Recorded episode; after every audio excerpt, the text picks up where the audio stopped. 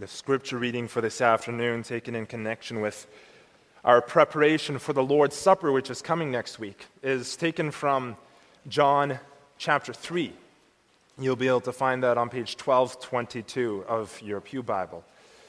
John chapter 3, and we'll be reading the verses 1 to 21. Jesus has been traveling around, and his preaching has already provoked several of the Jews, the most prominent among which are the group that call themselves the Pharisees. And we come to our chapter here. There was a man of the Pharisees named Nicodemus, a ruler of the Jews. This man came to Jesus by night and said to him, Rabbi, we know that you are a teacher come from God, for no one can do these signs unless that you do unless God is with him. Jesus answered and said to him, most assuredly, I say to you, unless one is born again, he cannot enter the kingdom of God. Nicodemus said to him, How can a man be born when he is old? Can he enter a second time into his mother's womb and be born? Jesus answered, Most assuredly, I say to you, unless one is born of water and the Spirit, he cannot enter the kingdom of God. That which is born of the flesh is flesh, and that which is born of the Spirit is spirit. Do not marvel that I said to you, You must be born again. The wind blows where it wishes, and you hear the sound of it, but cannot tell where it comes from and where it goes.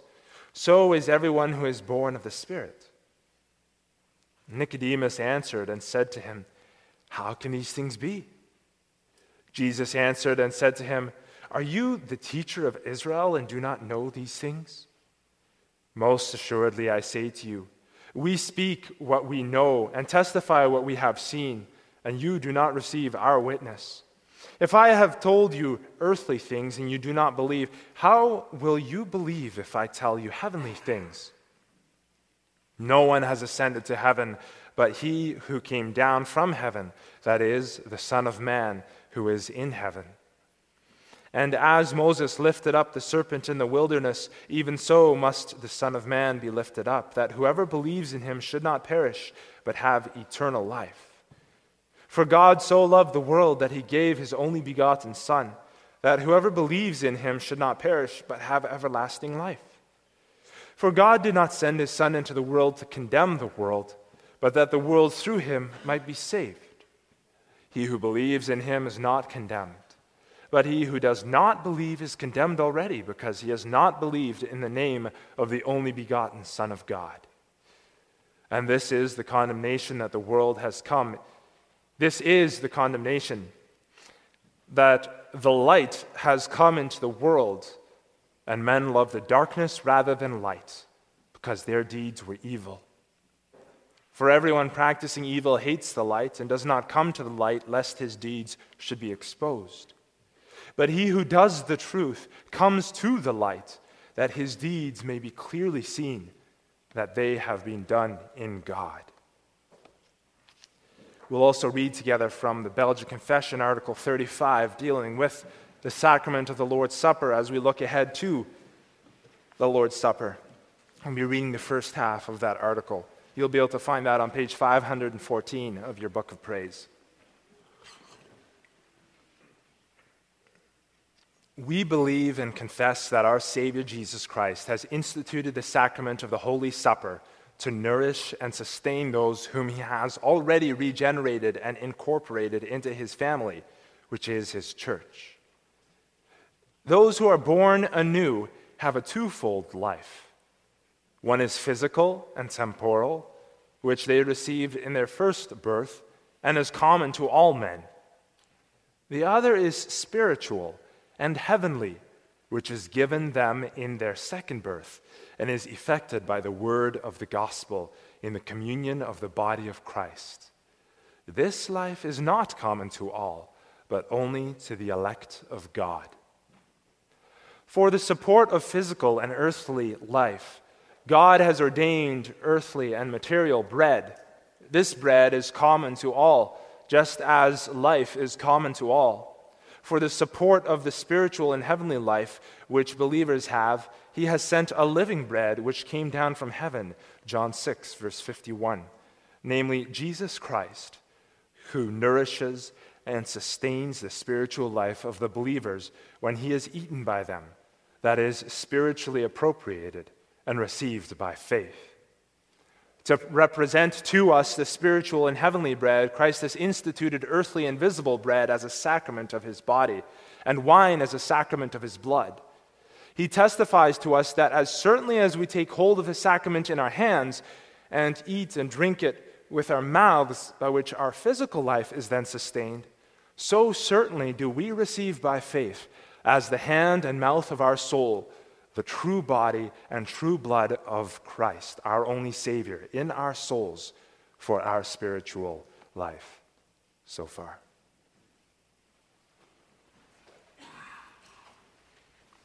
Beloved congregation of our Lord and Savior Jesus Christ, imagine the nervousness of Nicodemus. He is someone who wants to speak to Jesus Christ, but at the same time, he's a Pharisee. The Pharisees were a sect of Jews that rose up in the time between the Old and the New Testament. And the name Pharisee means separate or to detach. They considered themselves to be set apart people, those who held fast to the teachings of Moses and held fast to them even better than God's people who had been set apart as a whole. Now, they were actually quite well known as good teachers and interpreters of the law. The problem was that they lifted up the traditions that had been passed down to them by people who had taught them. They believed that these traditions had been passed down to them from the days of Moses. And because of that, they held them up to the same level as Scripture quite often. Sadly, they became self satisfied in what they did considering themselves to have scored points in righteousness because they held on to these other teachings so well when no one else around them acted nearly as holy as themselves. And this self satisfaction had led them as a group to become very angry with Jesus when he came and he challenged their teachings. And he taught them the true meaning of what God had intended by the scriptures instead of what they had added to it. And so, this is the atmosphere that you have this atmosphere of tension between the Pharisees and between Jesus. That Nicodemus comes to Jesus and asks him questions. Now, it's true that asking Jesus a question wasn't anything unusual. The other Pharisees had been doing this already. The thing is, though, that throughout his ministry, the Pharisees have been asking questions from Jesus with an agenda in mind. They wanted him to trip, to stumble, to say something that he should not. They wanted to be able to convict him by his words, and because of that, make him seem less than he is. And this is not the way that Nicodemus wants to talk to Jesus. Nicodemus has been convicted by the teachings of Christ and by the miracles that accompany his teaching. And it quickly becomes very clear that he's more sincere and he's more open than most of his fellow Pharisees. But there is one point that he gets hung up on when he's speaking with Jesus. Now, it's Lord's Supper again next week, and has, has become our pattern, we will take some time this afternoon to look ahead to that and prepare our hearts to reflect on our lives and our relationship with our Lord and Savior Jesus Christ. And today we'll do this by looking at the summary of Scripture that we've read in the Belgic Confession, as well as this question of Nicodemus. We're going to look in particular at what the authors of our confession have described as being born anew, or in the language of John, being born again. And we'll see this under the following theme and points born again. First of all, what? And second, food for this new life. Now, in our churches today, this can be somewhat of a loaded term, born again. We get a little bit hung up on the question of what it means, and with reason. Because the term born again carries so much weight with it, there is a lot of baggage that comes with bringing out these words. But it's also a powerful image, one which Jesus Christ himself has given us. And so we should reflect on what this means. It can be helpful because of this to look at John 3 where Jesus does talk about this and reflect on what exactly does he mean. So we have Nicodemus here sitting in the cool evening air and speaking with Jesus. And he comes to Jesus and he asks him a question about his origins. He wants Jesus to confirm that he is a teacher come from God. But Jesus, in responding to him, sees a bigger question that lies in his heart. Nicodemus is a Pharisee, and he has been living the same way as many of the other Pharisees have been up to this point. But there seems to be something missing, and he shows this by the fact, the very fact that he comes to Jesus Christ to speak with him. And so Jesus, instead of answering his first question, goes straight to the heart of the matter and says to him, Most assuredly, I say to you, unless one is born again, he cannot see the kingdom of God. Obviously, Nicodemus is confused. But he does see the direction that Jesus is going with. He doesn't ask Jesus, well, where'd that come from? He recognizes that Jesus has said something to him that deals with that bigger underlying question that he has had. Now, Jesus is clearly not talking about a physical being born again. And so Nicodemus points that out. That would be impossible. He says, How can a man be born again when he's old? Nicodemus himself is likely old at this point in time, and he's got this picture of himself as an old man crawling back into the womb of his mother, and he's thinking, How is this possible? Obviously, this can't work. But Jesus responds and he clarifies to him what he means. Jesus says, Amen, amen, I say to you. Or in our version, most assuredly, I say to you. Nicodemus, I'm not joking when I use this kind of language. I'm genuinely sincere. A man needs to be born again. To be born again, he says, is to have a spiritual rebirth one that's brought out by the word of the gospel as it goes out and is proclaimed among the body of Christ. It's the good seed in Christ's parable of the sower that hears the word of the gospel, that has its land in good soil, and then has it bear fruit 50 or even a hundredfold. Nicodemus had been captured in this view of the other Pharisees that was too earthly focused on balance and rules and on all the outward signs and ceremonies. Now, Christ held to them too. He was circumcised and dedicated as a child. He went to the temple for the festivals. You can see this when he's a child and when he's an adult. He paid the temple tax. He, when the gospel speak of him going to the synagogue on the Sabbath day, as was his custom, Jesus followed these things as well. There's nothing wrong with these things. But these things of themselves do not address the heart. To be born again, we need that transforming work of the Spirit. And this is what Christ is talking about by saying we need to be transformed by water and the Spirit. Now, this language around being transformed by water and the Spirit commentators have taken it a few different ways. They consider water, maybe, well, maybe that's the water of, of being born, when, you know, the water breaks and there's amniotic fluid coming out and then rebirth of the Spirit. Maybe that's what he's talking about. Others have thought, well, maybe it's the water of baptism that's coming out here. But no, Jesus is using Old Testament ceremonial imagery, imagery of the ceremonies that Nicodemus would understand. There, when it speaks about renewal, regeneration, or new life, it uses the picture of sprinkling with water for purification as an image for the work of the Holy Spirit as He takes out our old, dead hearts of stone and He replaces them with a heart of flesh, pointing to a new life, a new life that's given to us in Christ.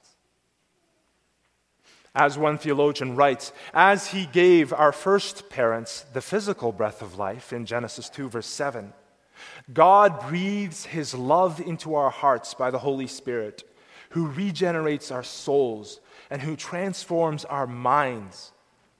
As a result, if anyone is in Christ, quote, he is a new creation. The old has passed away. Behold, the new has come. End quote. 2 Corinthians 5, verse 17. But the question then arises, especially for us as we are looking ahead to the Lord's Supper. The question then arises what does it look like to have a reborn life?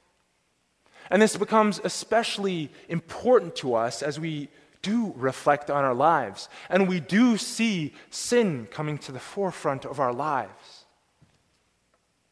We hear Jesus Christ speaking, but he who does the truth comes to the light, that his deeds may be clearly seen, that they have been done in God. And we think of our sins, we think of what we share with so much of the world. And we think, does rebirth mean I'll stop sinning? Will being a new person transform me so completely?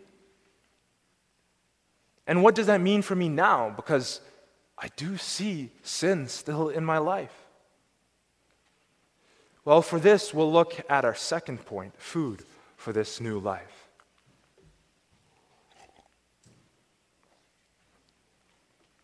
As we come into this new life, the Belgic Confession points out that we need food to continue in Christ, in this life that He grants us. And they take this from the words of Christ Himself. Christ speaks about bread from heaven later in the Gospel of John. So, why do we need this, and, and what does this look like?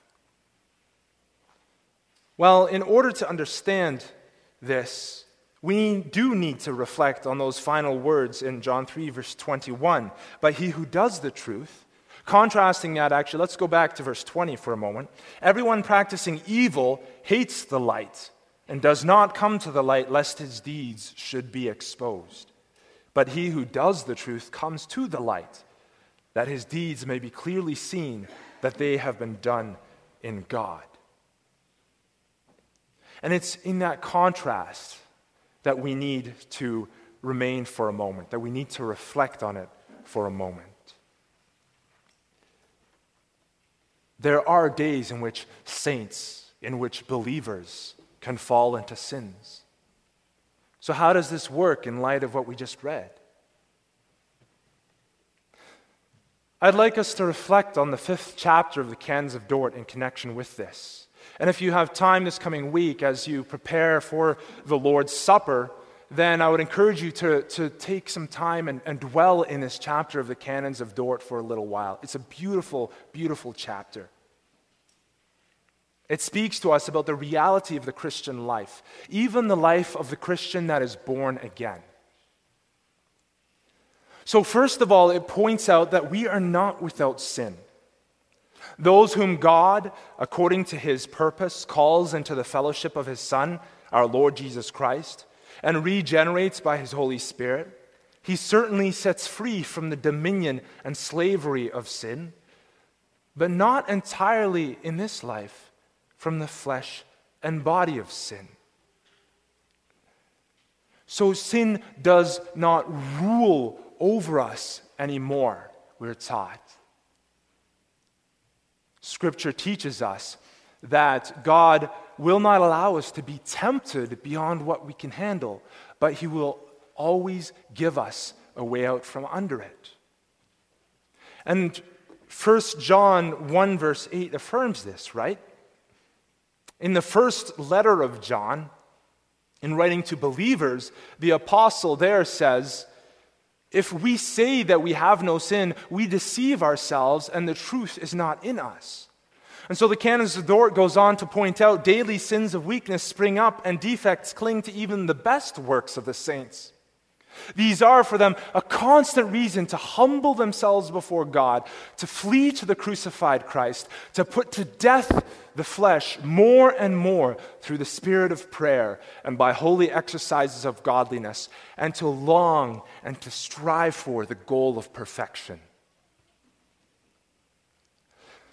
But it's not just daily sins of weakness that we have to fight with either, is it?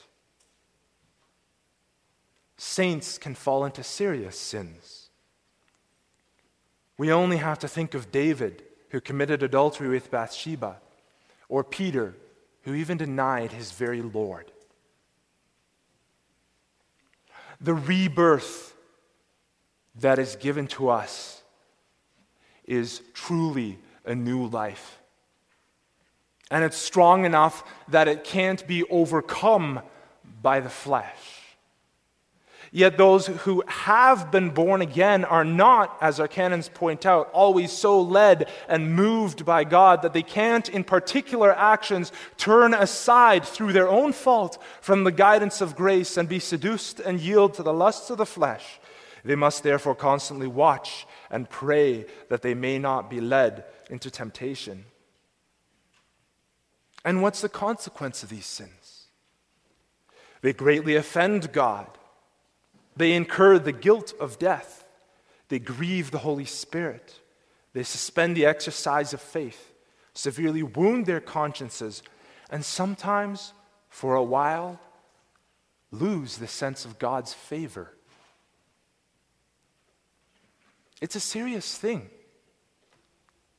And as we come to the table of the Lord, whether our history includes daily sins of weakness or more serious sins, we need to be aware of that that our sins do grieve God and that they grieve God deeply. But they are not the end of the road for us. If you have put your faith in the Lord Jesus Christ, it does not mean that you are not born again, that you are somehow unborn again. Because you see, God, in His mercy, doesn't completely withdraw from those who are His. And even caught in the grips of serious sins, they are convicted and they're brought to the same place of King David in Psalm 51. Have mercy on me, O God. Wash me thoroughly from my iniquity. Cleanse me from my sin. For I acknowledge my transgressions, and my sin is always before me. Against you, you only have I sinned and done this evil in your sight, that you may be found just when you speak and blameless when you judge. The one who has been bought by God and the one who has been born again is brought from darkness into light. And this brings us back to those two verses that we are looking at. Everyone practicing evil hates the light and does not come to the light, lest his deeds should be exposed.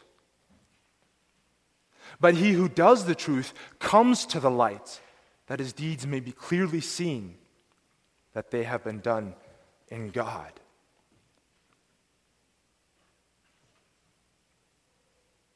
You have been brought from darkness into light. And that does mean that there's a difference even in your sin. If you've been brought by, bought by God, then your sin, which is done in yourself, will chafe within you. Not because you fear the outcome of when it comes to light, but because you know that it grieves and angers God. It won't sit comfortably. You won't justify it. You won't downplay it. Instead, you recognize it for what it is and you take full ownership of it. And you recognize that you have, by your actions, damaged your relationship with God and severely wounded your own conscience. And so you come before God and you come into the light and you let the light reveal it for what it is. And it's that coming into the light that is the work of God because it's He that has brought you to that point, brought you to repentance brought you into the light. That is what is done in God. David, here in his repentance, lays himself bare before God, and he's willing to take whatever God sends his way. Whatever comes his way because of his sin, he'll receive without complaint, so that all who witness him will see that God is just. Whatever comes his way, he will say, God has allowed this to happen to me, and God is just, and so I will accept it from His hand and look to Him for strength to carry it through, in the face to carry me through. In the face of God's righteousness, He, like Job, will cover His mouth. He'll respond humbly and righteously because He has been born again. This is what God works within him. This isn't something that we can do of ourselves or even desire to do of ourselves. We want to be like the wicked, hiding in the light, hating the light, not coming to the light lest our deeds should be exposed. And yet, it's the strength that God gives us to take us here in this way, even our response to our sins can show the world who we truly are. As one who is born again, when you sin and then respond in true repentance, your return to the truth, your return to the light can be shown for what it is. Your repentance can be shown to be the work of God. Your yearning for forgiveness and restoration to God is real. Even your response to your sin given you by God's grace, and the work of His Spirit is, as Christ says to Nicodemus, done in God.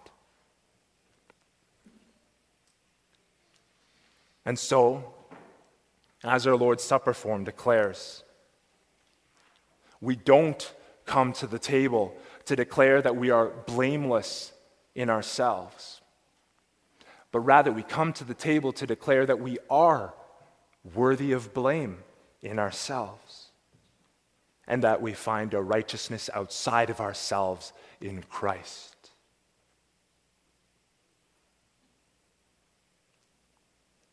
Now, if we don't find this response to sin in our heart, then we need to refrain from the table of the Lord. If we would rather dwell in darkness, then rather hold on to this sin that's so dear to us, then we need to refrain from the table of the Lord. Hold back your hand from taking part. But if you are in humility coming to Christ and you truly repent, then you are the one that Christ meant it for. Because He is the one who sustains us. He is the one who feeds us this heavenly bread, which is his own body, who washes us clean and by his Spirit sanctifies us, who has established that relationship between us and God. As Christ himself declares to Nicodemus, whoever believes in the Son will have eternal life. And this is the hope that we can hold on to. We are worthy of condemnation, but we look each and every day to Christ for our food, to nourish and sustain our spiritual life, and remind ourselves that this condemnation is wiped out. It's covered over, it's paid for. We look to Christ to remind us that we do have eternal life in Him and that we are reconciled to God through Him and that even though we have our own sins and shortcomings, God will accept us and have mercy on us for the sake of Jesus Christ. Just as with physical food, we need constant spiritual food. We need that regular reminder of Christ our Lord's sacrifice for us. We need the reminder that it is, as we read in Romans 2, verse 4, the kindness of God that leads us to repentance. And this is the place of Lord's Supper as we take part in it next week. That through this we see Jesus Christ as our true food and drink to life eternal. It's here in the Lord's Supper that we are fed by Christ, that we each and every day seek our life in Him. And as we read in Belgic Confession, Article 35, it's here in the Lord's Supper that Christ testifies to us that as certainly as we take hold of the sacrament in our hands, and we eat and we drink it with our mouths, by which our physical life is then sustained. So certainly do we receive by faith as the hand and the mouth of our soul, the true body and the true blood of Christ, our only Savior, in our souls for our spiritual life. So certainly is it true.